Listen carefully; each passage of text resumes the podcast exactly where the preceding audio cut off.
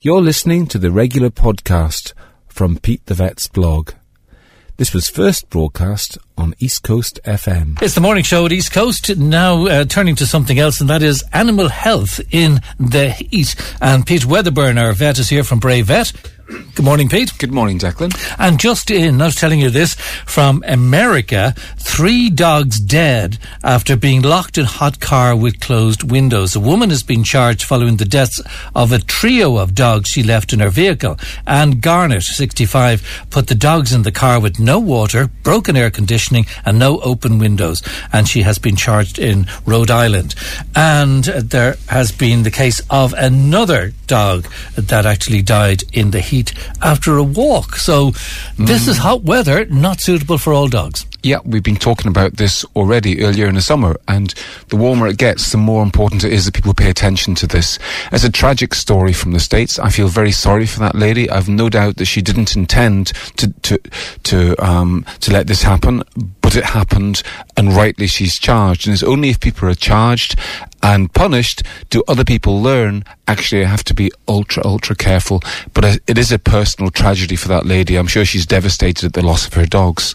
Um, and I think it's, it's, it's useful that it's in the news about the dog dying after exercise from overheating because people just don't realize that one. Most people know now about the importance of not leaving dogs in cars at all during warm weather, but people don't realize that if you're, if you, if there's a warm sunny day and you take your dog out for a charge around a field, your dog is going to produce heat on the inside from its muscles as well as heat from the outside through the sun going into the dog's body the dog will become overheated, it will collapse, and its life will be at risk. People need to realize this. You should exercise your dog at this time of year in the early mornings and the evenings, and um, just don't do it in the middle of the day because you will end up um, in serious trouble. There's a story in here from Scotland, your home territory. Dog owners are today being urged to be extra vigilant after vets had to save a puppy from the brink of death due to severe heat stroke. American Bulldog Findlay was left fighting for his life after his body temperature soared to a life-threatening 42.2 Celsius during the recent hot weather. American Bulldog Findlay uh, was rushed to a local vet surgery after suffering with heat stroke. Um, he was being walked in Glasgow when temperatures soared. Um, he was born with three legs, as it happened, but he overcame this. But he overheated when uh, the owner took him to the park. She says, I always bring water for Findlay to drink and keep his walks short. But on this occasion, some children started playing with them, and he ran around for a few minutes, and uh, then he was panting, and he got overheated, rushed to a vet who barely managed to save him, but they did. Well, this is common. We see this every year uh, here here in Ireland. Um, in hot weather, dogs overheat, and it's as simple as that. And the particular type of dog that gets into real difficulty is those flat-faced um, brachycephalic breeds because they have more constricted airways. It's more difficult for them to to to lose heat um, by panting, um, and they end up overheating. I think another important issue I'd like to mention is dehydration, because um, dogs lose heat by panting. That's how they keep cool. The problem is that even if they're panting effectively, if they don't get enough water, they become dehydrated because the way that heat is lost is that water vapor evaporates from the surface of the tongue. That's how dogs stay cool, by water vapor leaving their body on their tongue, and that takes heat with it. The thing is that to replace that water vapor, they need to drink an awful lot more than usual. And so it's really critical that people provide extra water to their dogs to make absolutely sure that the dogs don't dehydrate. Dehydration is dangerous for dogs because what happens is um, their body starts to close down. The, the circulation to essential organs um, s- shuts down when a dog becomes dehydrated, and so they end up. Um, if you're a human, you get dehydrated. You probably know you feel very tired and you get a headache. Well, dogs are the same, and if if that that dehydration isn't corrected rapidly, then you collapse and you get into very serious health crisis. So, um, you know, what you should do is you should make sure that your dog has plenty of access to fresh, clean water at all times. You should check your dog's bowl every few hours in the summer. Don't just do it once a day. Um, if you're if you're home it's in the lun- at lunchtime, make sure your dog's bowl is topped up with water um, all the time. Make sure there's plenty of water for your dog, and you should also keep clean your dog's bowl every day so that bacteria don't build up. Um, it is common in warm weather for bacteria to multiply more rapidly, and if you're not cleaning your dog's water bowl, it is going to get mucky, and then the water's going to be contaminated. And as well as the water bowl at home, you should also take a bottle of water with you when you're walking your dog.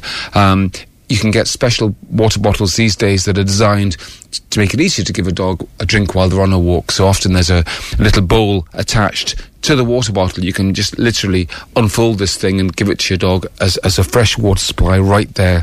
So that's important too. Um, so those are the sort of things people should think about. I wouldn't get too fussed about um, special rehydrating solutions for dogs. You can buy these. Um, you can buy things like um, um, special.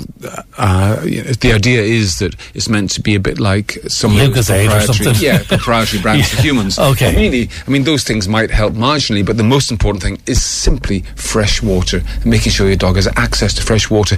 Um, there are interesting things you can get to help a little bit in different ways. We have a dog fountain at home, believe it or not, and what this is is it's a it's like a plastic contraption that sits in the corner of the room and there's a, a water reservoir and it circulates a bit like a, a garden pond feature with the water circulating coming out the top. And so it means that the, the fresh water is actually fresh running water.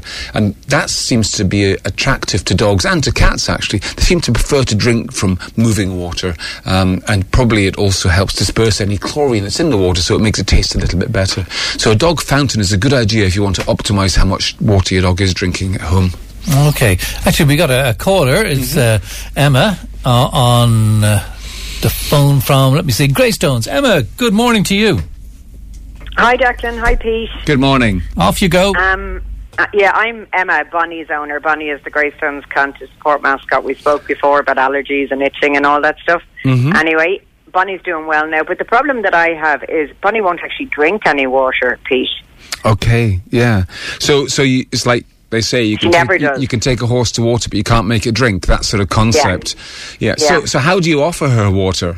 Well, I put it in, like, I just give her water in a bowl and I put a little bit, bit of the stuff from the vet for her teeth, for her plaque into it. I thought she might think it would taste nicer then, and she won't touch it. And she does have porridge, and I suppose there's water in that, and some of her, I give her dried carrots and um, radish and stuff like that, so she's getting her water that way. But she won't actually drink physically water. And I was going to ask you, should I syringe it into her in this weather? It's, I just find that a bit difficult.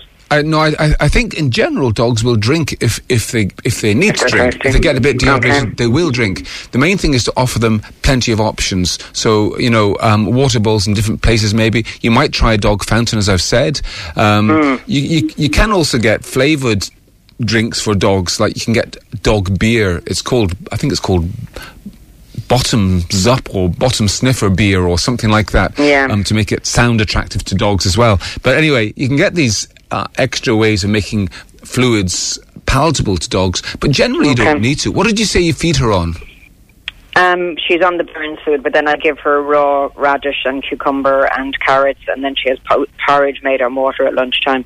And okay, because if you're giving her food that's moist, then that does include a lot of water. For example, regular tinned or sachet food is 80 to 90% water, and if you're giving porridge, that's a very high percentage of water as well. Okay. I think a a simple tip would be for you to actually measure how much she is drinking. And you can do that simply by measuring how much water is in her water bowls every morning, and then the following morning measure it again. And you might be Okay. surprised. She might be taking more than you think. And it's useful information for vets to know how much a dog is drinking because we know what a normal dog does, does drink. And if a dog's drinking way more or way less than that, then that can be significant. Okay. So if you're worried about water intake, I certainly would suggest that you start to measure it in millilitres. Emma, thank you very much indeed. That's Emma there in Greystones. And thank you, Pete Wedderburn from Bray Vet, Old Conna in Bray, for coming in. Mind your dog in this weather is the message. Thank you very much indeed.